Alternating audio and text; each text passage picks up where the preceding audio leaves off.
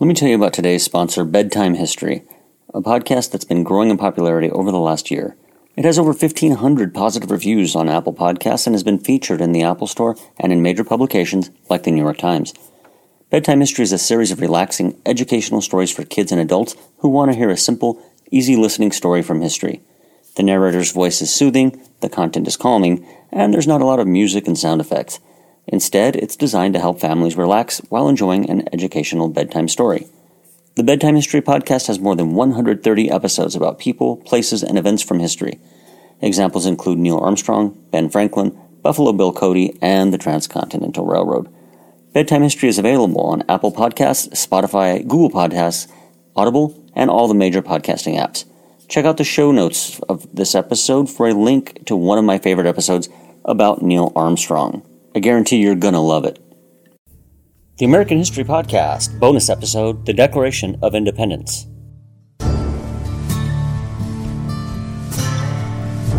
Welcome to the American History Podcast.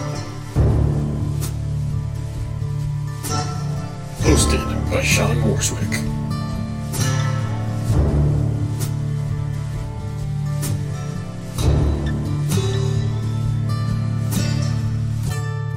Hello, and welcome to this special bonus episode of the show. We're releasing this on appropriately the 4th of July 2021. Now, I've had a few requests to do some episodes on the Revolutionary period in American history, so this is an attempt to address that time period. There will be more in the future, so stay tuned for those. Now, today I want to talk about that venerable document, the Declaration of Independence. So, let's start off with the origin. When you read uh, what the founding generation believed, when it came to things like rights, they often spoke about the ancient constitutions as well as the rights of Englishmen. Now, what did they mean by that? Well, they were referring to the Magna Carta as well as the Petition of Right and the English Bill of Rights.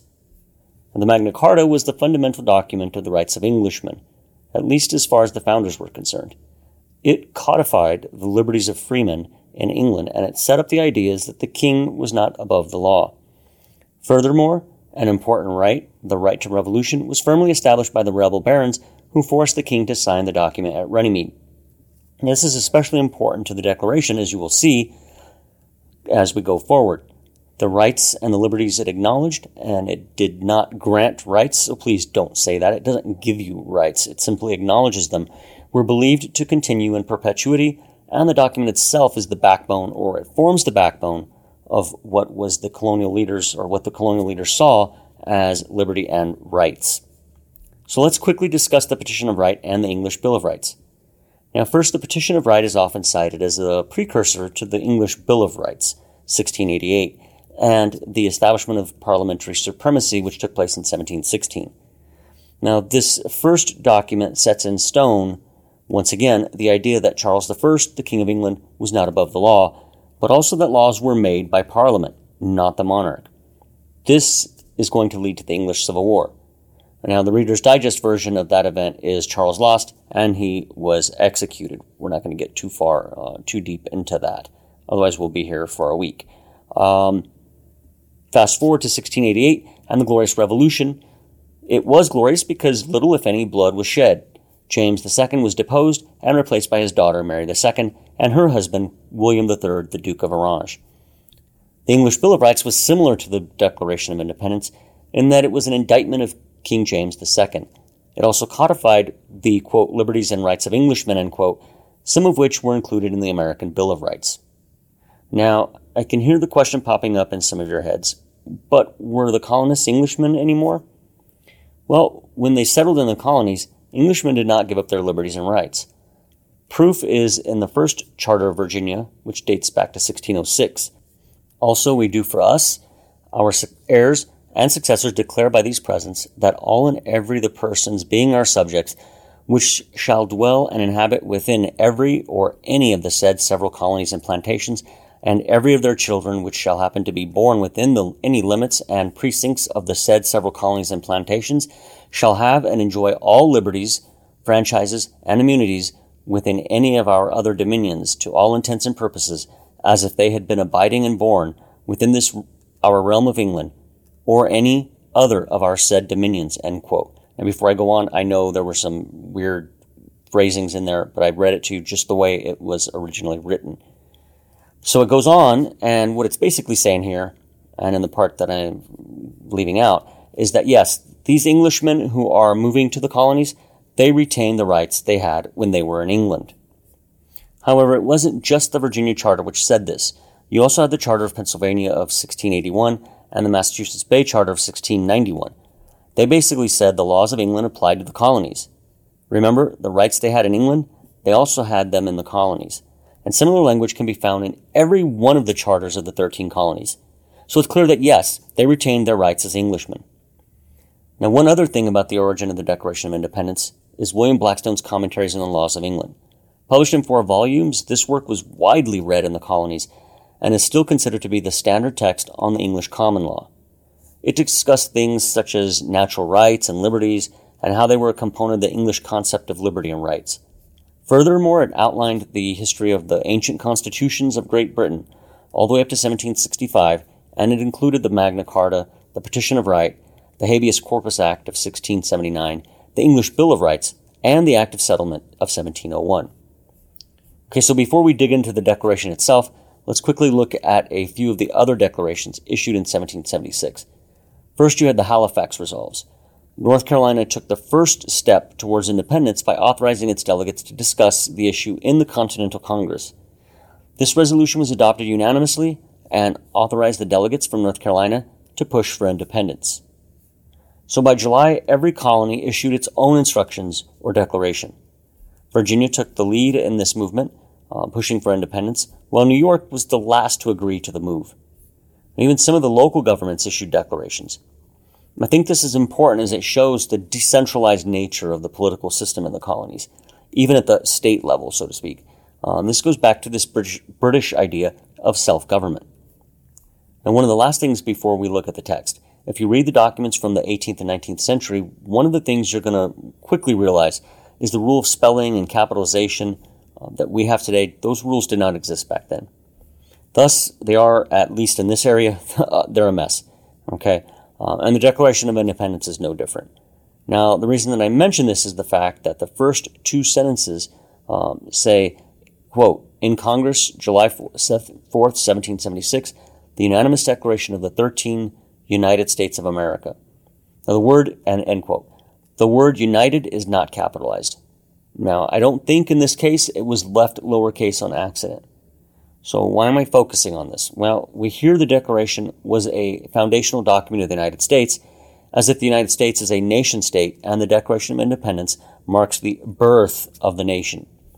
As you'll see, or at least I hope you'll see, by the time this mini series of episodes um, is done, or at least be, by the time this one is done, uh, that's not the case. And this right here is the first piece of evidence. Now, I know I just said there were no rules. Um, so surely it could just be a mistake on the part of Jefferson. But I don't believe that's the case. There is no evidence that any member of the founding generation believed they were forming a new nation in the sense that France is a nation. Now, historian George Billias argues the Lincolnian idea that the Declaration did indeed create a United States, both words capitalized. On this point, we disagree, but I digress. Now, rest assured, I'm going to get to more on this towards the end of the episode. Hey guys, are you enjoying this episode on history and economics? Are you looking to take your learning to the next level? Well, the next level of the American History Podcast can be found at Liberty Classroom. This site is awesome, and it's perfect for parents who have homeschool kids or even adults who are simply lifelong learners. Go to theamericanhistorypodcast.com, click on the linked picture on the sidebar, and you'll be ready to join. You'll find courses on, of course, history, but also economics, Latin American history, literature, rhetoric, and more all of which are taught by fantastic professors I know and trust. People like Tom Woods, graduate of both Harvard and Columbia, as well as others like Robert Murphy, Kevin Gutzman, Brion McClanahan, Jeffrey Herbener, and many other great scholars. Seriously, this is a fantastic site. If you're looking to finally learn the things they didn't teach in high school but should have, unless I was your teacher, of course, this is the place for you. Again, be sure to enter the site via the link on our website, and we'll get a small finder's fee. It's a win win for you and the show. Now back to the program. But there is another problem with these first two sentences. It says unanimous, but the declaration as of July 2nd, when it was sent to the printers, was not unanimous. New York had abstained from voting on it until it was authorized to do so by their colonial legislature. The word unanimous was inserted later after a unanimous resolution supporting it was passed. Now, the next part of the document is the part where the document explains the reasons the colonies are leaving the British Empire. Quote, when in the course of human events it becomes necessary for one people to dissolve the political bands which have connected them with another, and to assume among the powers of the earth the separate and equal station to which the laws of nature and of nature's God entitle them, a decent respect to the opinions of mankind requires that they should declare the causes which impel them to the separation. Now it's pretty clear they are simply saying they have a right to political independence. But the one thing which I think many get wrong is based on the words laws of nature. Now, some will argue this is a reference to the Lockean idea of natural rights, and I'm not sure I agree. I think they were actually referencing the traditional rights of Englishmen, and not so much the Lockean idea of natural rights. The authors are laying out the grounds for the decision to leave the British Empire, and just referencing John Locke wouldn't be enough. However, by reminding people of their rights as Englishmen, well, this makes it a much stronger argument. Now we get to the point um, that most civics teachers will focus on. Quote, we hold these truths to be self-evident, that all men are created equal, that they are endowed by their Creator with certain unalienable rights, that among these are life, liberty, and the pursuit of happiness, that to secure these rights, governments are instituted among men, deriving their just powers from the consent of the governed, that whenever any form of government becomes destructive of these ends, it is the right of the people to alter or to abolish it, and to institute new government, laying its foundation on such principles and organizing its powers in such form as to them shall seem most likely to affect their safety and happiness. Prudence, indeed, will dictate that governments long established should not be charged for light and transient causes, and accordingly, all experience hath shown that mankind are more disposed to suffer while evils are sufferable than to right themselves by abolishing the forms to which they are accustomed. But when a long train of abuses and usurpations, pursuing invariably the same object evinces a design to reduce them under absolute despotism, it is their right, it is their duty, to throw off such government, and to provide new guards for their future security. End quote. Okay, so what's going on here? They're outlining their philosophy of government. We must be careful. They don't mean equal, as a Marxist in the 20th century meant equal. They mean equal before the law. Further, the purpose of government is to secure the rights of men, which are life, liberty, and the pursuit of happiness. These men were not anarchists. They believed in government, even if they thought it should only do certain things. Now, a second point here is the right to revolution, something most civics teachers and most of those who like to espouse the Declaration, the foundational document of the American nation, overlook. Notice the lines, quote, Whenever any form of government becomes destructive of these ends, it is the right of the people to alter or abolish it and to institute new government. This is part and parcel of the American, as I like to call it, the American DNA, this idea of revolution. And no, it does not mean revolution via the ballot box. Now, yes, I've heard that inanity, and it's ridiculous. They meant exactly what this says the right to change the government if the government is destructive. Now, the next part of the document is an indictment of the king. There are 27 of these, and I'm not going to go over each and every last one of them. The charges are backed up by the actions of the royal governors, who had dissolved the elected legislatures in several of the colonies. Notice the U.S. Constitution does not allow for the president to dissolve Congress. They note the legislature's power or the legislative power is incapable of annihilation. It rests with the people. Some of these bodies simply went down the road to a tavern or whatnot, and they continued to do the job of legislating, whether or not it was recognized by the royal officials. Another one of these charges that he uh, was that he quartered large numbers of troops in people's homes. Talk about tyranny. Um, that's tyranny if I've never if I've ever heard of it. Forcing people to take in a strange soldier and provide him with a place to sleep. Imagine if the government today forced you to take in some stranger and provide him or her with a bed, sheets for their bed, etc. I think you'd be pretty upset. This was part of the declaration of martial law in various colonies. You had the Quartering Acts of 1765 and 1774. There was the military occupation of Boston in 1768 and 1774. You also had Lexington and Concord in 75, Bunker Hill in 75, and Charleston in 76. So this was not simply a one off incident. Now, there were plenty of other charges, but I think this is a good look at them. Some people might say this is all just propaganda, but I disagree. The wording was firm, and it brought up plenty of examples. This was anything, at least in my opinion, but propaganda. Now, the last paragraph, as historian Brion McClanahan notes, um, is both the most overlooked part of the document, but also the most important. The document, while being a document of disunion or secession, and I don't think there's any doubt that that's what it is, um, it does contain this paragraph, which is foundational to the American notion of government. So let's look at the wording. Quote, we therefore, the representatives of the United States of America, by the way, it's lowercase United States, U is lowercase, in General Congress assembled, appealing to the Supreme Judge of the world for the rectitude of our intentions, do, in the name and by authority of the good people of these colonies, solemnly publish and declare that these united colonies are and of right ought to be free and independent states. Now, if you're, end quote. Now, if you're reading along, you will note, depending, of course, on your copy, two things which are important. The first I've already mentioned is that United is, again, uncapitalized. I think this is further proof that Jefferson wasn't doing this accidentally. then you get to the word Congress. This term in the United States today refers to the legislative body of the general or the federal government, whatever you want to call it. However, a Congress is a gathering of representatives from independent states.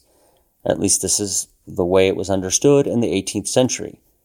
They called the gathering of representatives from the various colonies the first and then the Second Continental Congress for a reason.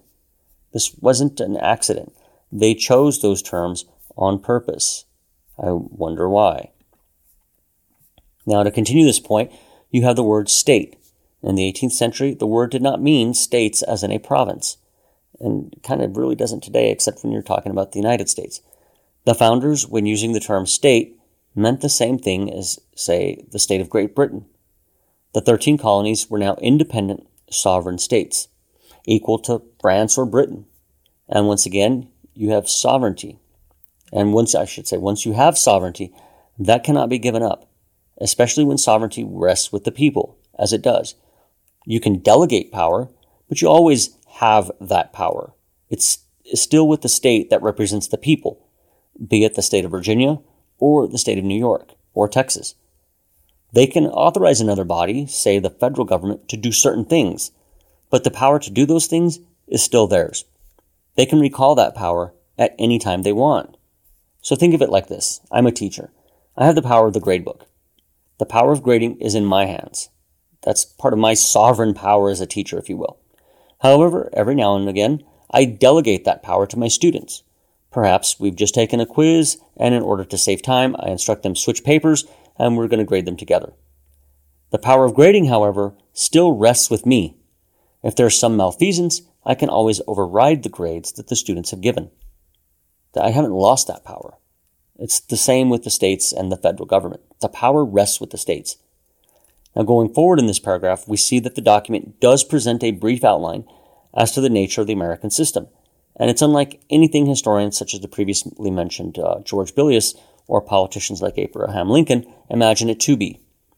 Quote, that these united colonies are and of right ought to be free and independent states, and that as free and independent states, they have full power to levy war, conclude peace, contract alliances, establish commerce, and to do all other acts and things which independent states may of right do. End quote. The 13 colonies are now 13 independent states. It's quite clear. Going forward, they will involve themselves in a union, yes, but once sovereign, they are always that. The union between the states does not predate the states themselves. They are just that, states. They are not provinces or departments of the federal state. You can see this expressed in the Treaty of Paris of 1783 that officially brought the War of Independence to a close. It's recognized, or it recognized, I should say, 13 independent states. The Union between the states then comes in the form of the Articles of Confederation and then the Constitution. But what those documents created, and what the Declaration hints at, is a federation. It's not a nation. This is a union of constituent states that delegate authority to the general government to do certain things, but retain the ability to recall that power if such power is abused. The states are sovereign, and thus they are supreme.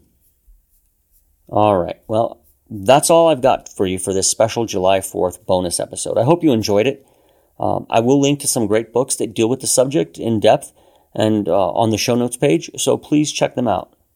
Once again, I'm Sean, and you've been listening to the 4th of July bonus episode on the Declaration of Independence, and I'll be seeing you all soon.